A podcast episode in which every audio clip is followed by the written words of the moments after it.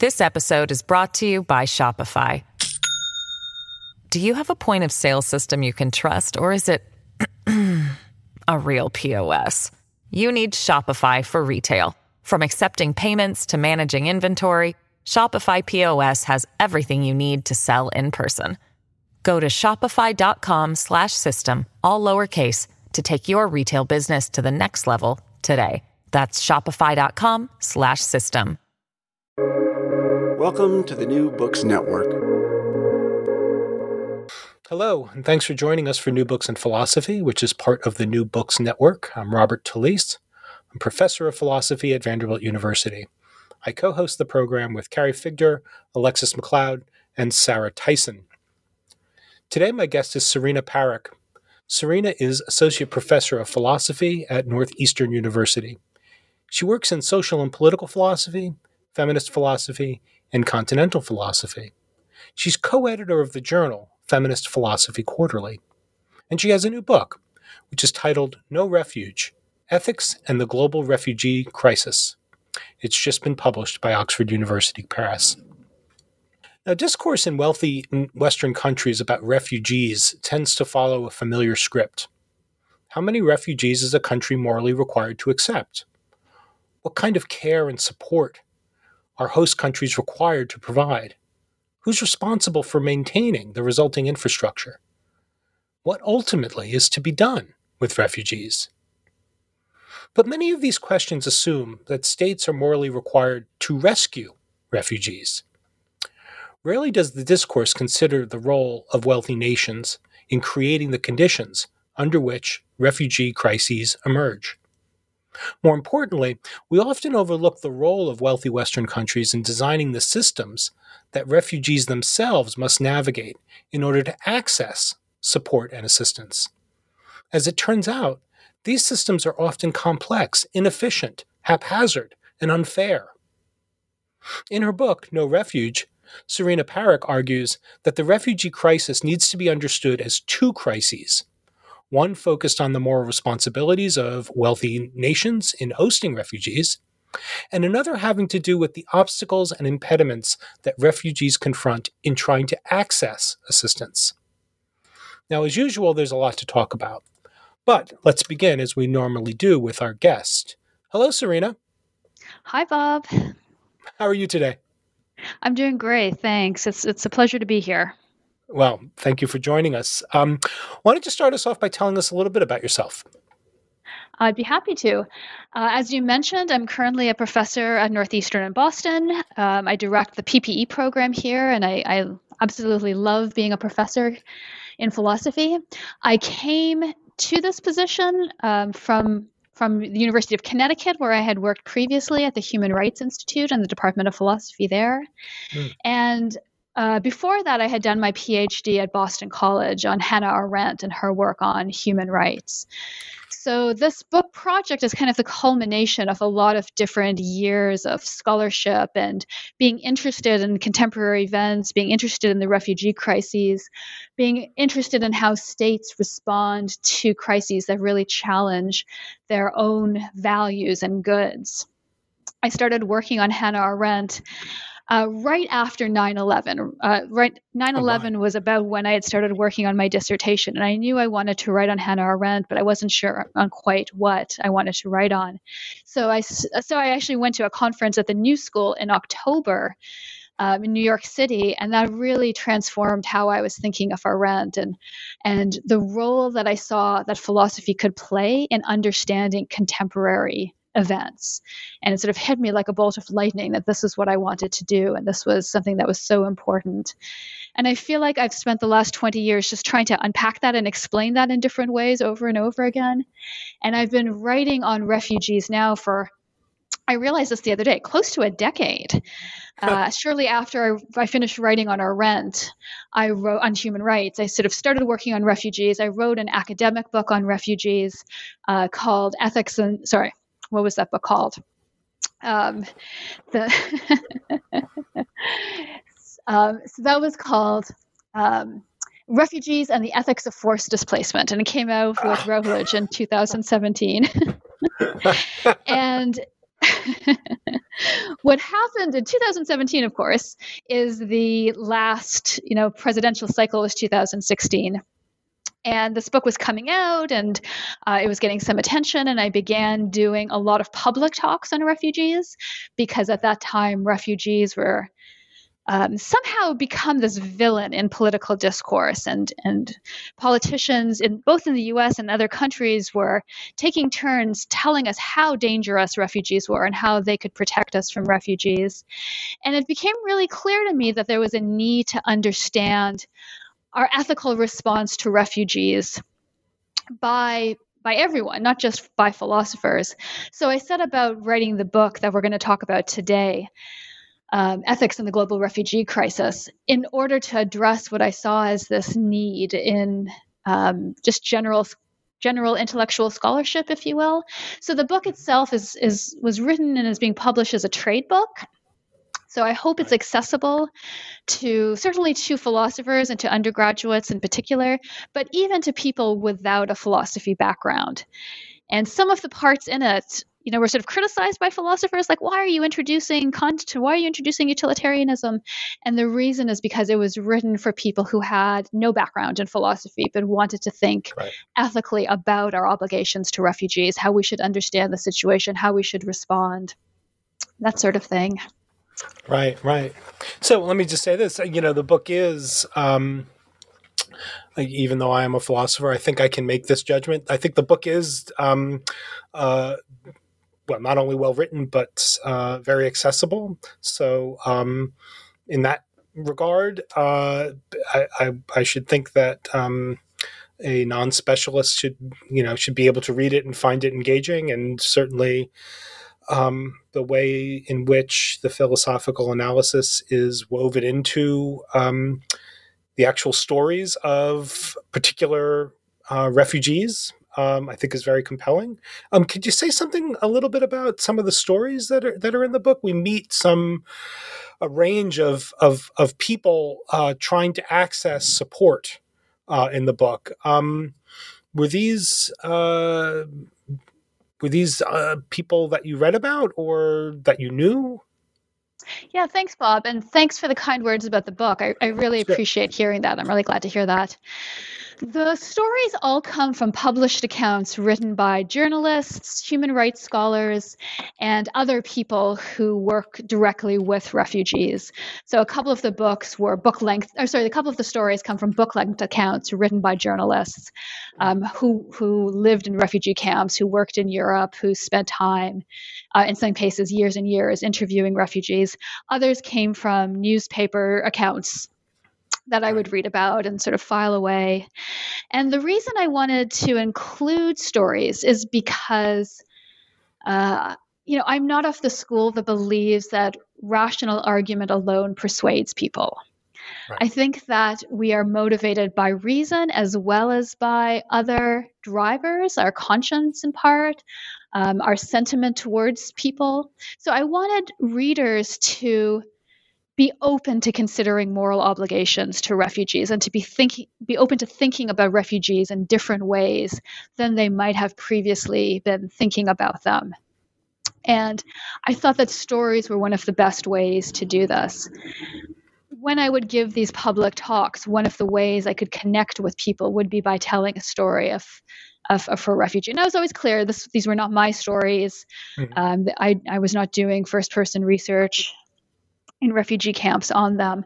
But when you hear them, it's it's hard to keep your heart hardened to not being open to considering, you know, what how we might treat them better or others in similar situations, how we might not how we might consider them.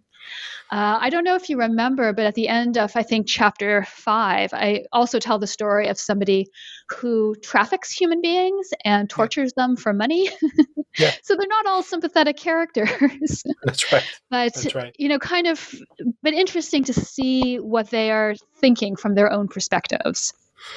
Good. And, you know, one of the things I found um, uh, interesting and helpful about the sort of narrative dimension of your argument is that um, you know it's not it's often not um, easily legible to us that are thinking about refugees and all kinds of sort of related questions immigration borders uh, and all the rest. A lot of this thinking often proceeds by way of a um, not always explicit portrayal of the human beings that are being talked about. right? We're not yes, always it's not right. always clear that that yeah, well we're being invited to think about these issues by way of a often less explicit or less than explicit portrayal of the kind of human being or the kind of life that's being spoken of. Um, and often I, I take it that um, uh, that portrayal um, focuses on um, uh, or, or, or, or is, is fixed on um, uh, providing a fairly negative conception yes. of these lives for the sake of helping us to draw right for right good. For, for for the sake of encouraging us to draw certain kinds of normative conclusions about what the responsibilities are. So when you think that these are terrible you know crime uh, crime committing violent uh, uh, dangerous people um, a normative conclusion is already sort of embedded uh, uh, in there about the the responsibilities and level of support that a wealthy nation owes which turns out is just not an accurate portrayal, I would guess. Absolutely. And I think that's it was such a nice way of putting it. We often are thinking of our obligations with a tacit picture of who a refugee is. And if I was talking to you in 2016, you if you lived in the US, you would think oh, refugees are terrorists. If you lived in Europe, you would think refugees are sexual predators. Um, everywhere, refugees are portrayed as criminals, which is why I go through in the book how like those none of those assumptions are correct. In fact, in the case of refugees being terrorists in the U.S., it's you could almost not put in a category of people that it would be less true of than refugees. Right. Right. Um, so I go through all the data on that just to show that there's no link between refugees and any of those categories, even though they're so widely spoken of that people just start believing them. I, I was giving a talk once to some students and a student said to me, If everything you're saying is true, why am I still so afraid of refugees? And I realized how deep that image, that idea of refugees being a threat to us had embedded in people's consciousness. That even well meaning, well educated, thoughtful, reasonable people had internalized the view of refugees as somehow being dangerous and threatening to us. So the introduction is meant to help people get past that and then the stories and that are woven throughout the book are to kind of encourage people to have this different perception of refugees Oh, fabulous! So let's um, let's then sort of uh, dive into the book now. Um, you argue, and this is a, um, a sort of central. Uh, philosophers talk about planks. This is a central plank of uh, of the book, maybe it's central, two central planks, uh, that there are two crises, not one, and keeping them distinct and seeing them as distinct and seeing um, uh, sort of training ourselves to see the other uh, uh crisis um, is uh, you know central to to what the book's project is. So, can you tell us what the two crises are and how we're we're, we're we we incline strongly to see only one, but need to see the other as well? Absolutely. Yeah, that's such a nice way of putting it. My book starts with the observation that when most people think about the quote unquote global refugee crisis, they're picturing it from their own point of view.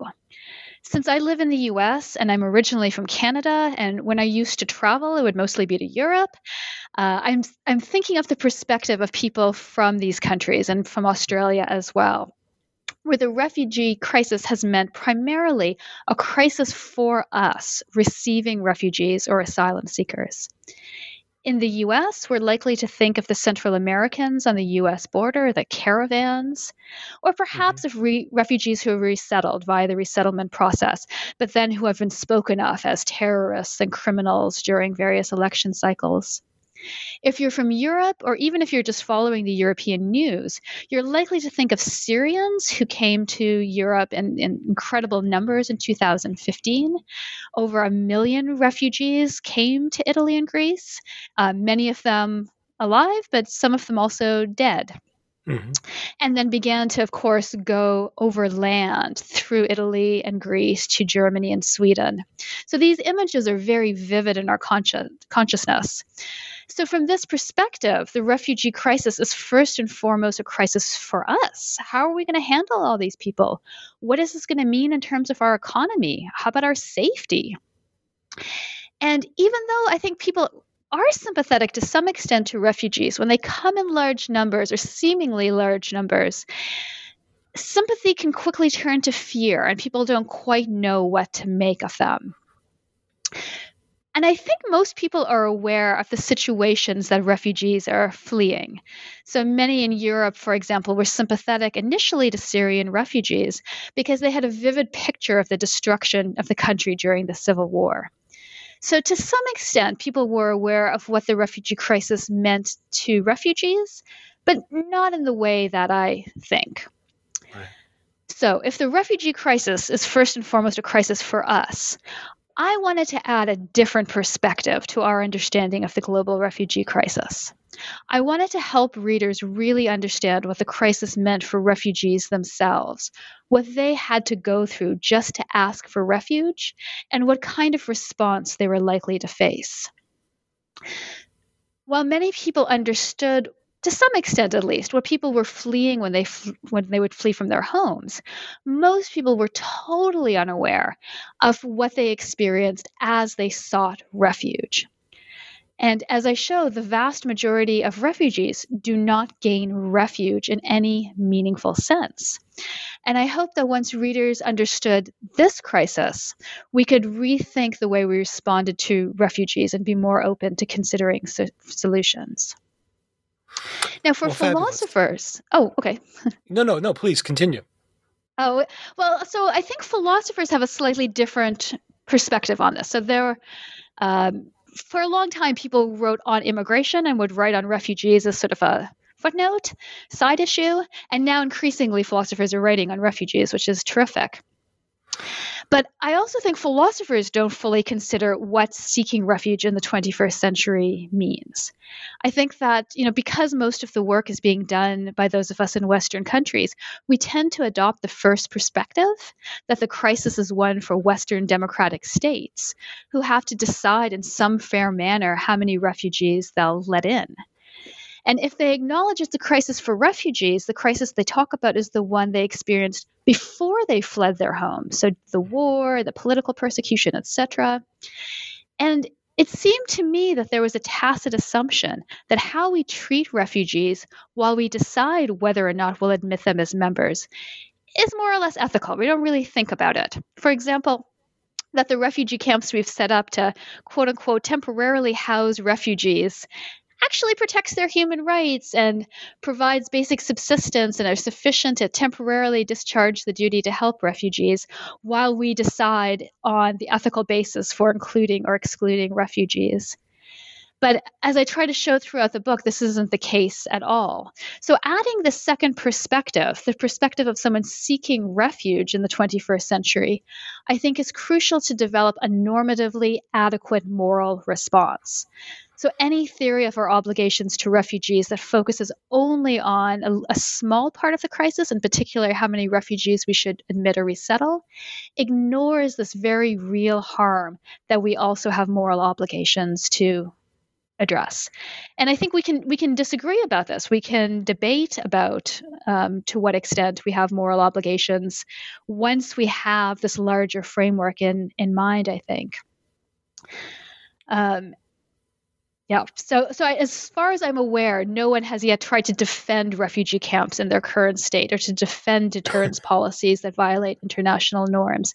And yet, by not criticizing them as part of the system, we are kind of tacitly, I think, acknowledging that they're okay, and the only real issue is one of resettlement. Right, right, right. Um, so it, it turns out then that one dimension of even the first crisis, the one that we um, tend to think of ourselves as familiar with and the, the, the common frame for for thinking about refugees. Um, but one dimension of that first crisis is that you know there's some conceptual dispute uh, about w- what refugees are, what, what, what property renders somebody a refugee rather than um, an economic migrant or um, some other uh, classification of person trying to gain admittance uh, into um, uh, some new um, state. Uh, can you tell us a little bit about the those conceptual debates about what refugees are? I'd be happy to. So I have a whole chapter on this, as yeah. as you know. Um, before I kind of go into the nitty gritty of who a refugee is and who a refugee isn't, I just want to make a few preliminary points. The first point is the overarching point I hope to draw readers' attention to in the book. Uh, it's that who counts as a refugee is much less a conceptual issue than a matter of power. Hmm. It's a question of life and death in many circumstances. And I think philosophers naively try to separate out who should be considered a refugee from who we are morally permitted to neglect and don't think of the implications of what this means from the point of view of, of, a refugee or somebody seeking refuge. And it's as if, you know, if we could just find the perfect definition of who a refugee is, we could cut through all the power dynamics and all the murkiness of the world as it really exists. And I'm skeptical that we can do that in a way that would allow us to be so certain of our conclusion. Second, and this connects to what I said previously. Regardless of what you think a person has to go through in order to qualify as a, as a real refugee or a legitimate refugee, and then receive all the benefits that come with that, there is nothing they could have done that would make it acceptable for us to violate their human rights as they seek refuge. And this, I think, is a really important point and one that we neglect when we talk about when we debate who a refugee is and who isn't i think this narrow focus actually prevents us from taking seriously the ways that we harm all people seeking refuge by as you said in your introduction the way the system for seeking refuge has been set up hmm. and I think by implication, it actually makes it more acceptable to treat non refugees in morally accept- unacceptable ways. So, if I could give uh, an example, a kind of common recent example. So, imagine a woman who crosses from Guatemala into the United States from Mexico with her baby seeking asylum. And we can debate whether this person should count as a refugee or not. But either way, I think we should see it as morally wrong to violate her human rights and the rights of her child. So maybe she crossed the border in 2016 fleeing domestic violence. And at that time, if you were seeking asylum in the US fleeing domestic violence from Guatemala, you would have been considered a legitimate asylum seeker. Hmm. If she had crossed a few months later, say in 2017, after Jeff Sessions, the Attorney General at the time, had instructed immigration judges to ignore the precedent that had been set and to deny women fleeing domestic violence asylum, she wouldn't have qualified. Hmm. So we can have that debate over what is the right definition that we should employ and for what reason. But either way, it's hard to justify how she could deserve to have her child taken away from her as was the policy at the time. And it's it's unimaginable that we could think that the child it's herself could deserve to be traumatized the way in the way that we had traumatized children at the time either by separating them from their parents or from the widely reported abuse of children including sexual abuse in detention. So my point is that uh, even if you don't think sh- a, such a person should count as a refugee, there is virtually no argument that can be given to justify violating her human rights and the rights of her child in this way. And I worry sometimes that the focus on defining refugees um, ignores the reality of what's going on while we debate this question. Um, and then finally, just to reiterate something I said earlier, my goal one of the goals of my book is to show that because there's no universally agreed on definition of a refugee, and I'll explain this in a second, one that's consistent with our law, our moral intuition, and our on the ground practice, we shouldn't be fully confident that we're accurately characterizing the, categorizing the right people as refugees and others as not deserving of any help whatsoever. I just don't think we can have the kind of certainty around this that many philosophers aim at or think we can have um, a perfect definition that would allow us to be confident that we're not, in fact, treating some refugees as being immoral. But this is the system we've created. We've created this all or nothing system wherein if you get refugee status, you get a whole host of benefits and goods that come with it. And if you're denied refugee status, you're entitled to virtually nothing. And determining who a refugee is in a way that doesn't lead to a morally arbitrary outcome, I think, is a real challenge. And so I think it requires a lot of intellectual humility on our part. Okay, so let me then tell you uh, some of the debate in who actually is categorized as a refugee and who is not. The standard way of, of introducing this topic is to look at the definition of a refugee that comes from the UN Refugee Convention of 1951 and then its protocol that was added in 1967. And here we get a definition of a refugee as someone who, owing to a well founded fear of being persecuted for reasons of race, religion, nationality, membership of a particular social group, or political opinion, is outside the country of his nationality and is unable or unwilling to avail himself of the protection of that country. So that's the, the standard definition that's often ev- invoked. And on the one hand, it sounds very precise. You have to be persecuted by your state on one of several grounds so race, religion, nationality, political opinion, or membership in a social group. And this means something like being a child soldier, being a family member of a dissident, being an educated elite. And more controversially, it's been interpreted to include LGBT people, right. uh, victims of uh, female genital cutting, and domestic abuse. So usually, war generalized violence and poverty are not enough to be included as a refugee under this definition. So, on the one hand, it seems very precise, but on the other hand, it's open to a lot of interpretation. So, for example, what exactly is going to count as persecution? Who has to do the persecution for it to count. In the case of domestic violence, it's not the state itself who is doing the violence or the persecution, but they're failing to adequately protect their citizens from private violence. And in the view of many people, this is tantamount to the state accepting this kind of violence. How bad does the persecution have to be? Are all questions different countries have answered at different times in their histories. And the other factor to keep in mind is that there's just sheer luck that's going to be involved in whether or not you're going to be seen as a refugee. Uh, as I mentioned, in some years, people fleeing domestic violence will receive asylum in the US, and in other years, they won't. Some countries in Europe will recognize Eritrean refugees nearly 100% of the time as being legitimate asylum seekers and give them refugee status, and other countries will refuse them entirely. In my book, I talk about a mother and daughter who are fleeing Honduras because they are persecuted for being HIV positive. The mother ends up getting asylum in the US because she happened to have an asylum judge who believed her. And the daughter ends up being denied asylum because her asylum judge thought she either it didn't amount to legitimate persecution or didn't believe her story. So, given how much is at stake for the people who are seeking refugee status, it seems that the, the morally arbitrariness of the definition is really problematic. And I also like to point out that even though this is the UN definition of who a refugee is, the UN itself does not use this definition.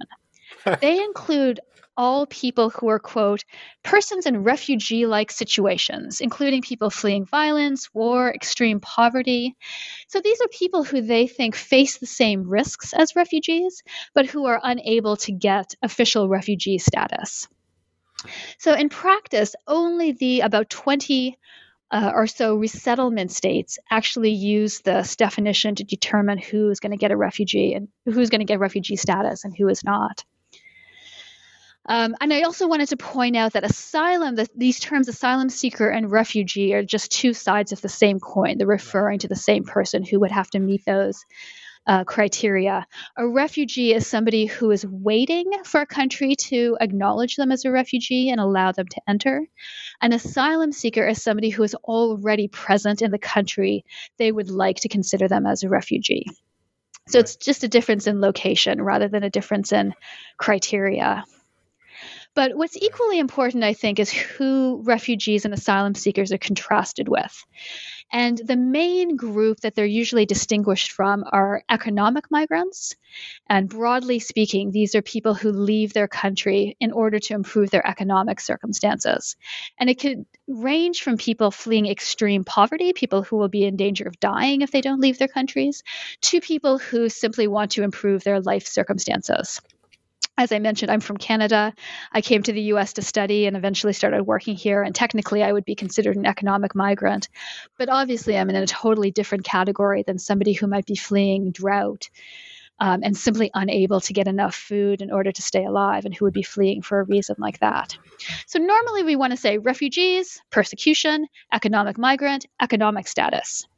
But in reality, most migration flows are mixed, which is to say that they have people who are fleeing for different reasons. Most people who are actually considered to be refugees are fleeing failed states. So think Somalia, Sudan, um, countries like that. And these are countries where people are being persecuted and cannot have their human rights protected or receive even a minimal level of security but they're also very poor countries. And citizens' insecurity in these countries are going to be compounded by their poverty. So it becomes hard, if not impossible, to disentangle their motives for fleeing. And again, this is why the UN doesn't even try to do that. But it's a distinction that also taps into sympathy and prejudice. It taps into a sense of those who deserve our help, refugees, and those undeserving, those people who are just poor, who are coming to take our jobs, uh, or who are maybe taking advantage of refugees and the chaos in order to improve their circumstances. In Europe, the term migrant versus refugee or asylum seeker taps into some kind, some some racist tropes about migrants in Europe. So many people, for example, believe that Africans people coming from Africa to Europe are not legitimate asylum seekers and are are simply economic migrants. And it's indisputable that this is true in some cases. A lot of migrants will travel with refugees. But in 2016, most of the migrants from Africa that arrived in Italy were Eritreans. And the UN, for example, has accused Eritrea of crimes against humanity. It's a country that tends to be a little less familiar to those of us in the US, but uh, Eritrea has is been called the North Korea of Africa. I mean, it's an absolutely atrocious. Mm-hmm country. Um, Sina, who you read about in the book, comes from Eritrea, and thinking right. about what her life prospects were like was were horrific.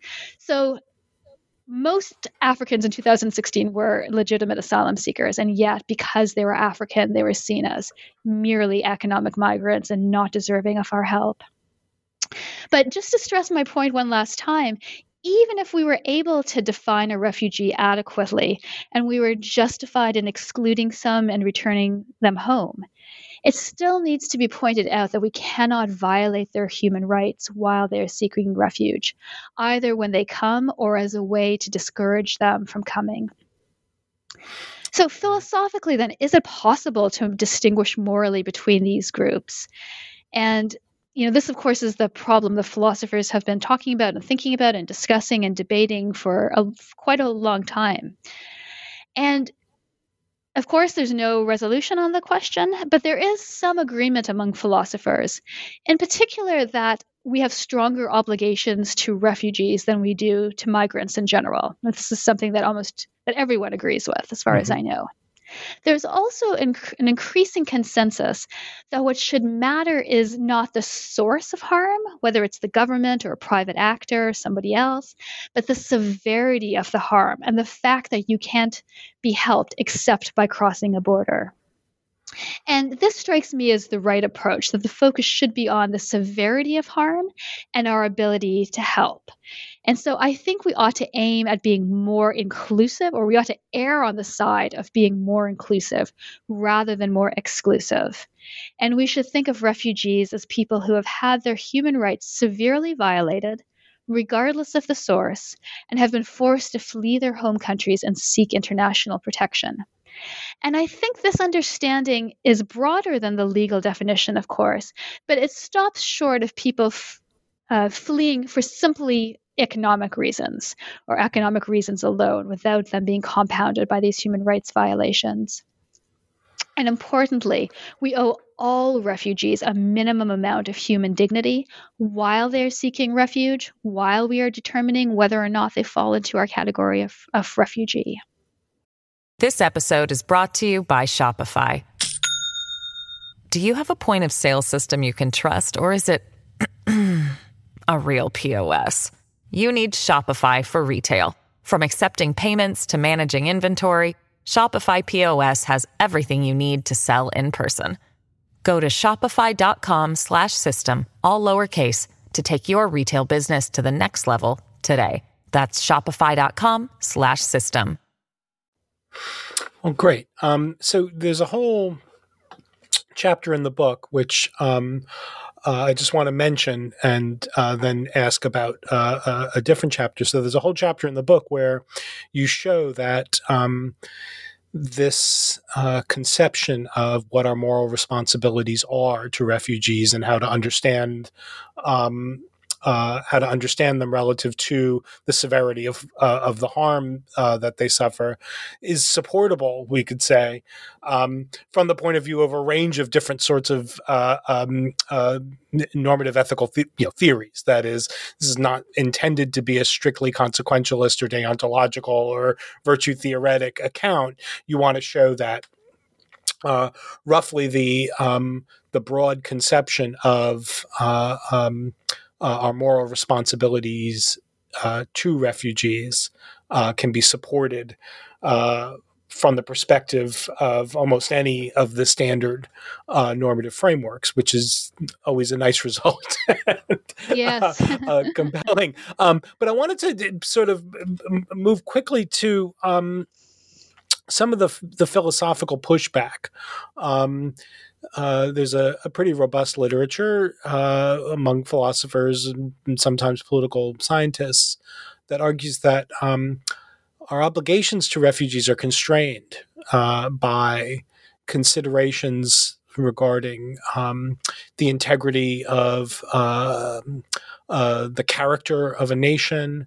Um, you know, America's for Americans. Um, the idea of um, self determination or the self determination of a political community, um, which, uh, again, nobody, I, I, hope nobody, if anybody, very few, are um, would argue, uh, at least among philosophers and political theorists, that there are no obligations uh, to um, to refugees. However, there are these arguments that say, well, but they're constrained or that they're less, um, what we owe uh, uh, to asylum seekers uh, might be uh, less stringent than it may look for these other considerations. Can you tell us a little bit uh, about why you don't find those arguments as compelling as others? Absolutely it's not so much that I find them less compelling, it's that the way the problem is often framed is too narrow. And the result is that of their analyses is that their conclusions are insufficient. So, the focus on our obligations to refugee, refugees for most political theorists are around resettlement or granting admission via asylum um, and I call this in my other book, The Ethics of Admission. And as you said, many people hold that whatever obligations we have to admit refugees can be constrained in some way by national character, by self determination, by freedom of association. So it's not that the debate over resettlement is incorrect or that people are wrong that our obligations around resettlement can be constrained in some ways. It just defines the problem too narrowly and consequently provides solutions or constraints that are too narrow. when I hear these discussions, I think that it's as if the refugee crisis were a crisis of not having enough spots for resettlement. And if only we can figure out the extent to which we can we, we must offer spots for resettlement or asylum, we'll have fully discharged our duties to refugees. But as I mentioned in the book, even at the height of refugee resettlement, worldwide, we have never resettled more than 1% of refugees. So the modern resettlement regime is thought to have started in about 1980. And it's also important to point out that not all refugees want to be resettled. Um, Many would like the option of returning home at some point, or even if they believe that they're going to stay there for a long period of time, would like to stay in a country close to their homes where they may share, may share a language or a religion or have social ties. And even if the refugee crisis could be solved through resettlement, it doesn't take into account how refugees are treated while we decide on whether or not we should resettle them. That is, we don't really take into account life in refugee camps or in urban settlements, or the fact that refugees have effectively been warehoused, that is, put out of moral consideration for decades, not merely months or years. What I think we should do is to frame the problem as encompassing both crises so that it becomes clear that we need to think about how we'll treat refugees who will never be resettled, either for reasons of, of you know, sheer practical reasons or for reasons of national self determination, um, etc., freedom of association and who remain in the global south. So we need to think about refugees who will stay in the global south. And we also need to consider how we will treat refugees who, I think, acting as agents, decide that we are wrong to exclude them, that they are not willing to die a slow death in refugee camps or watch their children grow up with no hope of a better future and demand that we admit them via asylum. So that's more why I think that arguing about whether or not our obligations to refugees can or should be constrained by national character or self determination is not the, the whole story. It just misses the point and leads us to misunderstand our moral obligations. But there is something really interesting about these approaches even those who think that our moral obligations to refugees can be constrained conclude that we have obligations to respect the human rights of refugees. So, even at the end of the day, even the most conservative philosophical views of refugees require us to both do a lot more for refugees than what we're doing, and conversely, refrain from harming them in many of the ways that we currently harm them.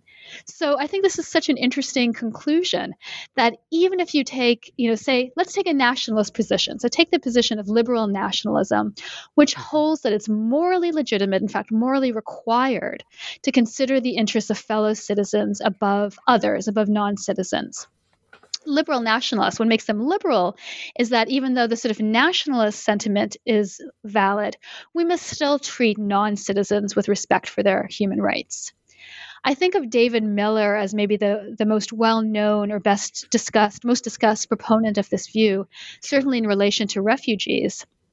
And for him, he thinks that states do have an obligation to refugees, but it's definitely not one that's unlimited or unconditional, and it can be constrained by considerations of national identity.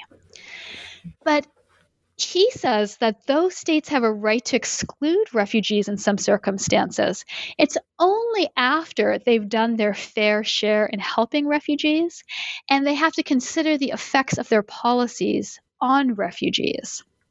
So, what's interesting is that even though it justifies excluding refugees in some circumstances, it stresses that states have all kinds of obligations to refugees. And it's only after they've discharged these obligations that they're morally permitted to limit help to refugees.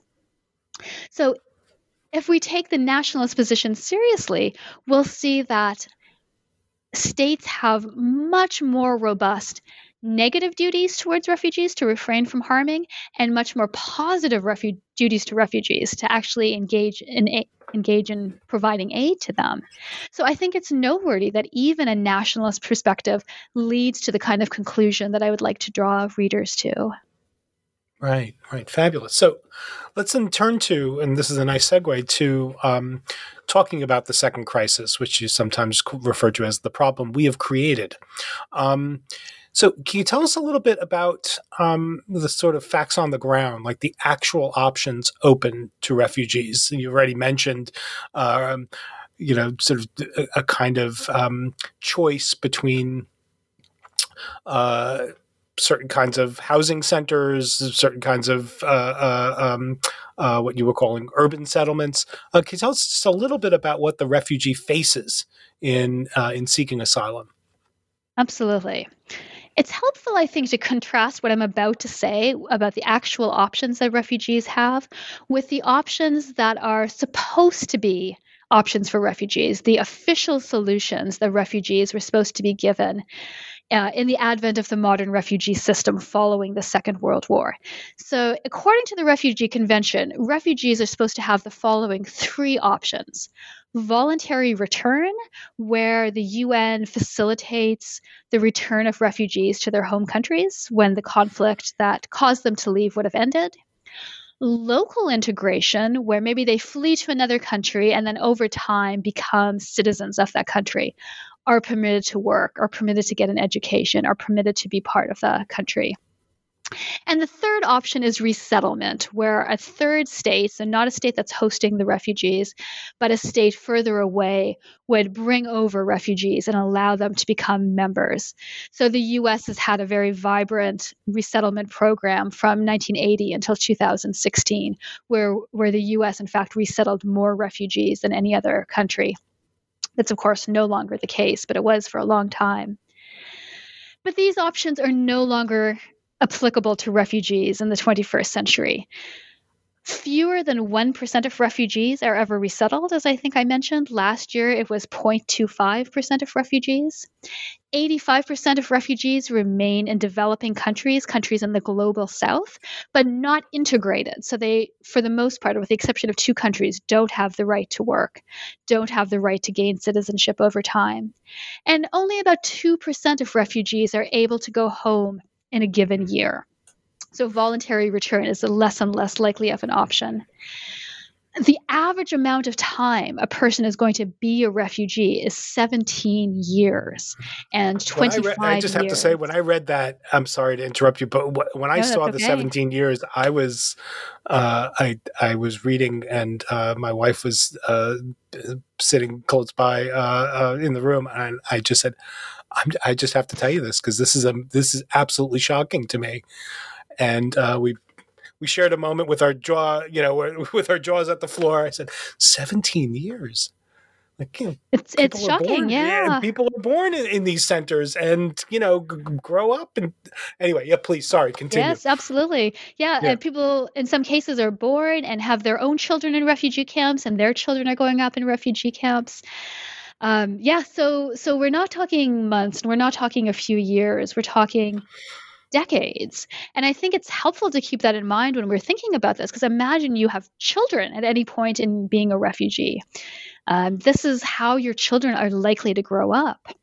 Right. So, in short, um, and, and, escaping war, the average is 25 years. And there's some, you know, we can talk more about that those figures, but however you parse it, it's it's years, if not decades, that people are going to remain refugees. So, in short, resettlement is not happening, voluntary return is not happening, local integration is not happening. So, what is happening? So, this is what I refer to as the real options for refugees, which are refugee camps, uh, informal urban settlements, some people refer to them as urban slums, where fewer than one in 10 actually get any aid from the international community, or dangerous journeys to seek asylum. And I can talk more about these in some detail if you'd like. But none of these options provide a minimum conditions of human dignity. That is, none of these options would actually stand up to moral scrutiny if we investigated whether or not we are justified in putting people in these circumstances. So I don't think we can give any moral arguments to support the actual conditions that refugees live in, that we have provided for refugees maybe some practical arguments. Maybe people will say, well, this is the best we can do, or people aren't willing to do more.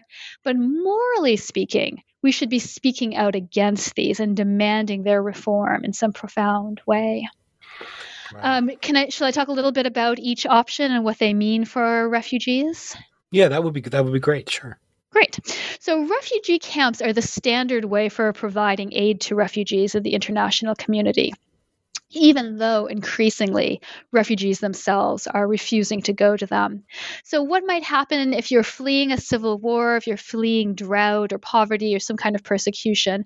You're likely to, you, you have to cross a border, otherwise, you're an internally displaced person, and that's a different category. You have to cross a border, and the UN will set up camps to supply relief to you in the immediate aftermath of the crisis.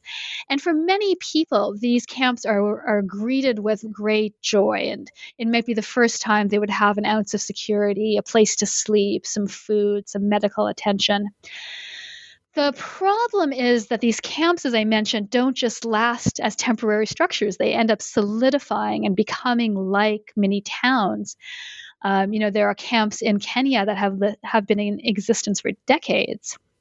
And so, while they do provide, to some extent, food, water, and housing, um, and very importantly, education for children, there are some very big negatives.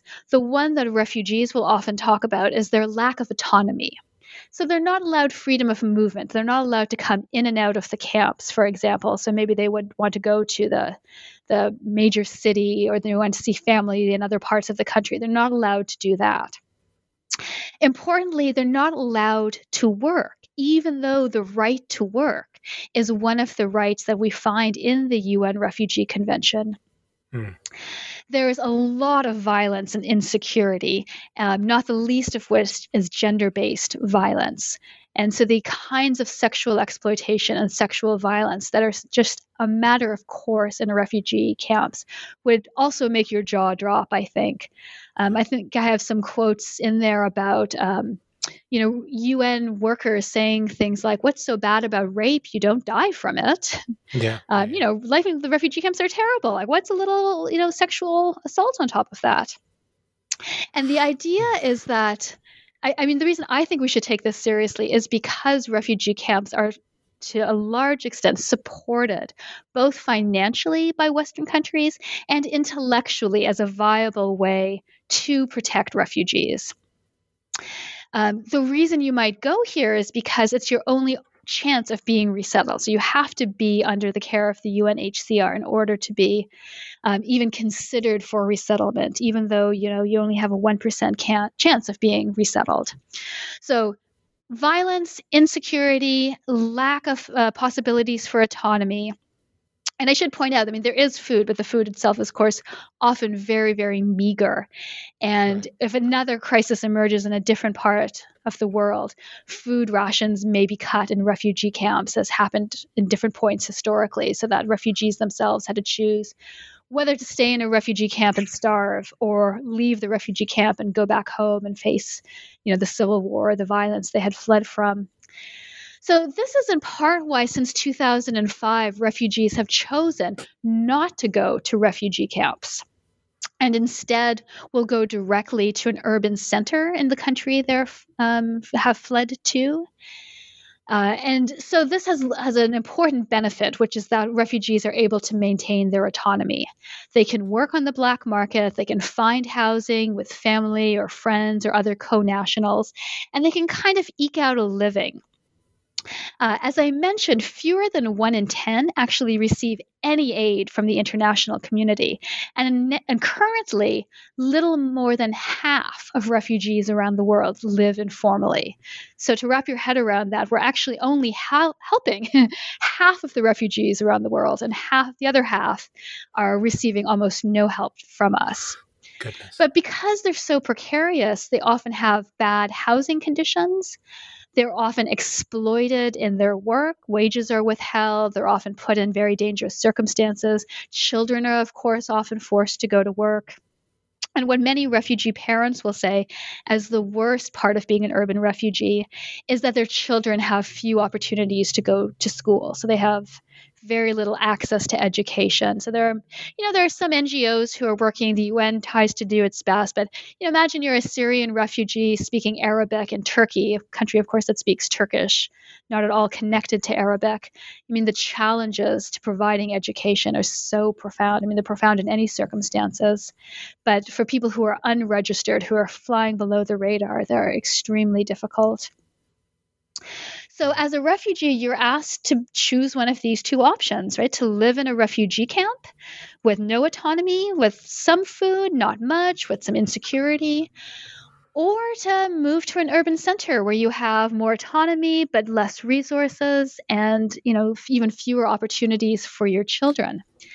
So it's not surprising then, or it shouldn't be surprising, that since to you know since the the 2010 2015 refugees have chosen increasingly to risk their lives to seek asylum directly in a Western state, which is effectively the third option. Not asylum, but putting your life on the line and your resources in order to do so.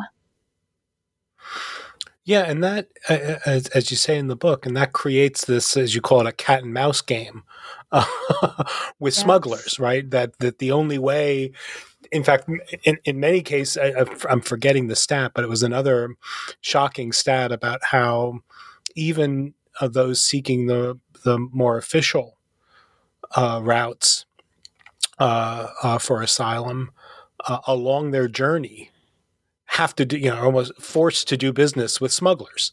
Right. Which must be incredibly dangerous even under the most favorable conditions, right? Absolutely. Yeah, shall I tell you a little bit about this? Yeah, yes, please. So, let me just um, start by reminding people why people seek asylum in the first place. So, some people will seek asylum because they just think refugee camps and urban slums are unacceptable and they want some hope for their children, their, for their future other people don't have a choice. So, Eritreans, this group that I mentioned earlier, simply can't stay in Africa. If they fled Eritrea, their government wants them back to torture them and to put them in prison or kill them so and they have spies throughout Africa and in refugee camps. So if you manage to escape Eritrea, which is a feat in itself, you effectively have to come to Europe to seek asylum because you there's no chance of security while you remain in Africa. The same goes for Central Americans fleeing gangs. Um, you cannot stay near to your country. You cannot stay in Mexico because the networks of gangs are so large that you risk being found out. So you hear these stories of people who are moving over and over again, going more and more north until they finally reach the border and hear about this thing called asylum. The other important thing to keep in mind is that Asylum seekers have one of the strongest rights in international law. This is called the right of non refoulement, and it means that anyone who has a claim to asylum cannot be sent back to their home countries, they cannot be deported until it's determined that they do not have a well founded fear of persecution. And this puts it means that states have strong obligations to asylum seekers. So, because of this, states have a kind of interest in making sure that asylum seekers don't come to their countries in large numbers. Um, because they're not permitted to deport them in large numbers, they try to make it more and more uh, they, they try to put the onus on asylum seekers themselves to not come. And they do this by way of deterrence policies. Um, and deterrence policies are policies that just raise the cost of seeking asylum. And they range from the banal to the absolute horrific. On the banal end, you have policies like requiring all people, not just asylum seekers, but all people, to have a valid visa before they can uh, take a commercial flight or boat into your country. On the one hand, that seems banal. Okay, it's a bit of paperwork, but it makes it harder to seek asylum because now you can't just buy a plane ticket. Many of the asylum seekers from Syria mm, in 2015 2016 were middle class and could have easily afforded to have bought a plane ticket from Syria to a country in Europe, but they were not permitted to. Other deterrence policies are much closer to the horrific. Um, to give you one example, the, the refugee camp in Greece that recently burnt down was built to hold 3,000 people, but by the time it burnt down, held 15,000 people. Uh, you had sewage running down the streets. You have parents worrying about biting their children at night um, yeah. or having them sexually assaulted on the way to the toilet. I mean, I could give and, you many other examples of this, of course. Yeah, and that that particular camp's name is the Greek word for necessity or fate. Right, right. which, which yeah. when I saw that, I was like, oh my goodness, it, it, I hope this isn't deliberate, but my God. Yes, yes, absolutely. I'm sorry, please. They, they have a good sense of irony, perhaps. Uh, uh, yeah. Oh. But we have, you know, of course, the example of children being separated from their parents in the U.S. Um, the, the example in Australia, and I can mention this because there was just an op ed in the New York Times yesterday that was written by um, the Iranian poet who had been held in Nauru for five years. And these are offshore detention processes where physical violence, sexual violence are routine, that the conditions are, are of such desperation that one aid worker said that she felt like her job was just convincing people to not commit suicide. Uh, you have the shutting down of search and rescue operations by the EU in the Mediterranean, even though they've saved tens of thousands, if not hundreds of thousands of lives, and criminalizing any private boats that help refugees. So, in some cases, the intention is to directly harm and terrorize refugees, and others, you know, it's the predictable, foreseeable outcome in either case to seek asylum means putting your life on the line means means being risk willing to risk torture rape etc for you and your children. Um, and just to highlight to to claim asylum right you have to be physically present in the territory. But because there's no legal way for for the majority of people seeking asylum to come to your country this is where smugglers come in. So in other words um, the US, Europe, Australia have made it really, really hard to get into their countries. And even though I think it's worth pointing out there is a human right to seek asylum, so asylum seekers are in no way violating the law by seeking asylum. Nonetheless, smugglers have become effectively required and smugglers are not traffickers, right? Traffickers are people who force people against their will to, to leave. Smugglers are people who are hired by refugees or asylum seekers themselves in order to, to carry them across a border or through a different, a difficult stretch of land. Uh, in Europe in 2015, 100% of people who entered Europe used a smuggler at some point in their journey. Oh. Um, according to a EU report. This might have been one of those statistics that made your jaw drop. Yeah, it did. and yeah, it's amazing. And they're so commonplace in many countries that it's simply a matter of asking a friend for a recommendation or going to Facebook and seeing which smugglers are doing which routes. and so I think smuggling is should be understood as morally ambiguous because for many people in desperate situations, they see smugglers as the only people willing to help them. No one else will help them. They they are their a lifesaver.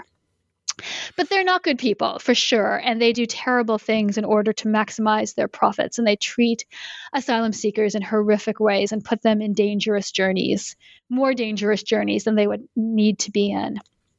Um, and when smuggling became less of a mom and pop operation and more something that had to be professionalized because of how dangerous the routes had become because of deterrence policies, they effectively were outsourced to criminal organizations who simply added human beings to the things they were already smuggling and added something like three to six billion dollars to their profits.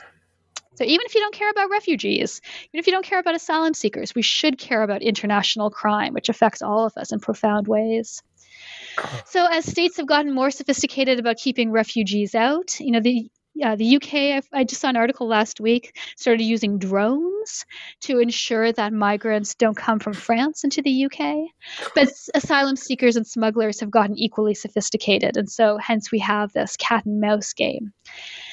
And when I think of what we should be considering when we think of our moral obligations to refugees, it's this whole situation.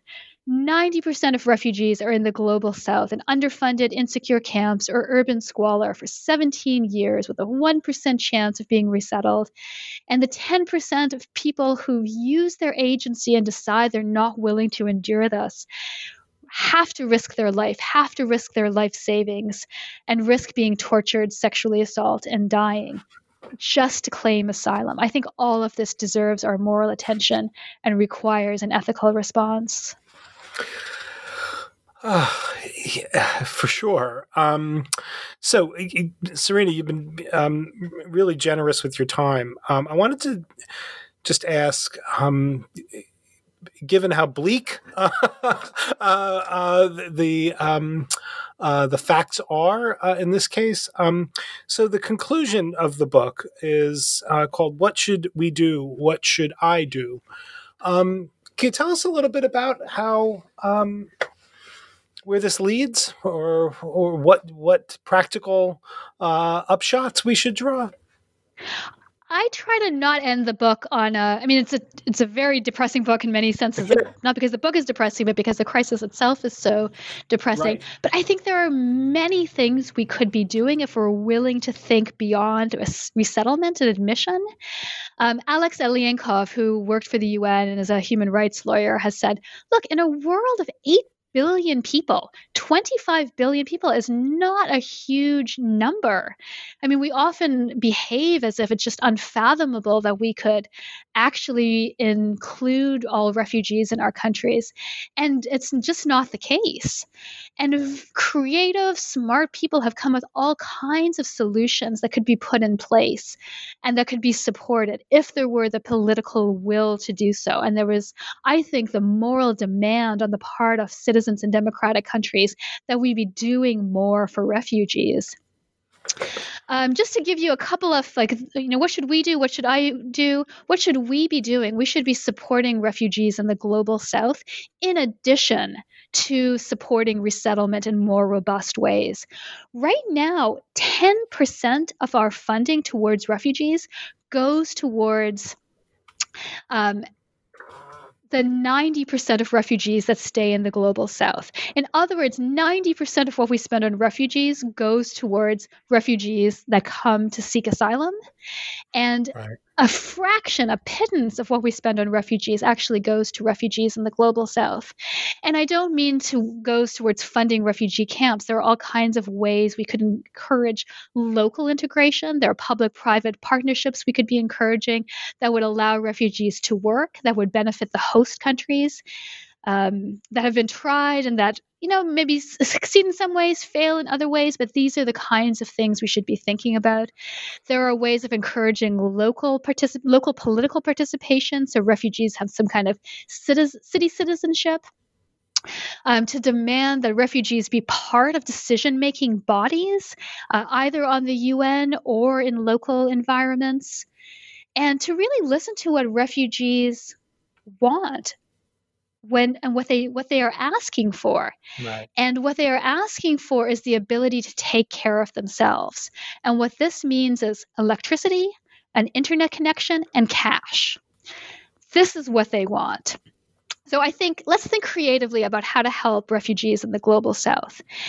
But also, refugees, some refugees will need resettlement. Not all refugees will be able to help, be helped where they are. And what we need to do is to increase resettlement, do it on a much larger scale, and do it in a more coordinated fashion where countries are putting pressure on each other to resettle more refugees.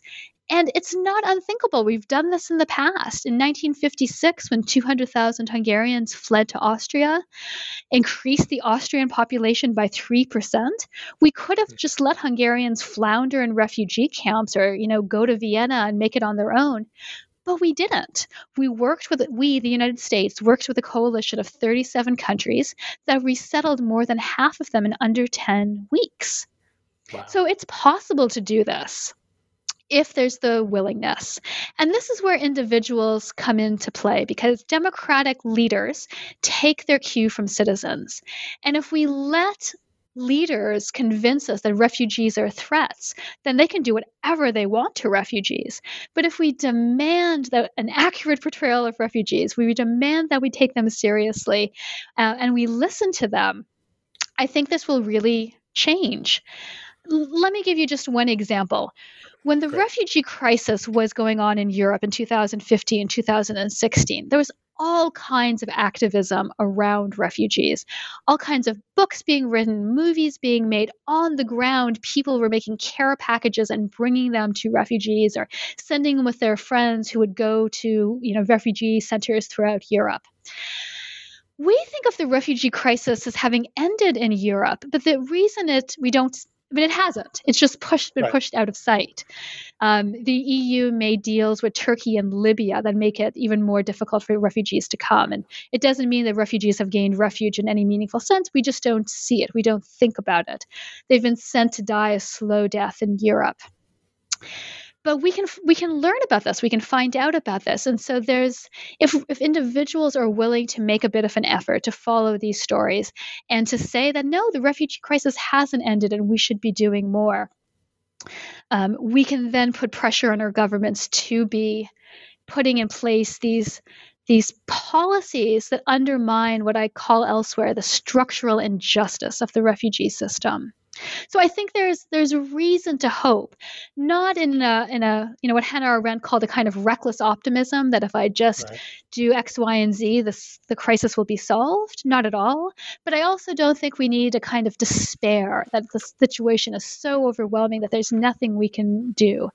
Many people think there's a lot we can do, and it doesn't need to be a crisis. So I think there's reason to be hopeful. Well, um, Serena, thank you uh, for that, and thank you for ending on uh, uh, on that kind of statement. Um, and also, Serena, I want to just thank you for joining me on New Books in Philosophy. It's been a real pleasure uh, talking about your book. And thank, thank you, you, for listeners. having me. It's been great. oh, yeah, great, sure. Uh, and thank you, listeners, for joining us for our discussion of Serena Parekh's new book, which is titled No Refuge Ethics and the Global Refugee Crisis. It's newly published by Oxford University Press. Thank you for listening to New Books in Philosophy. Bye for now.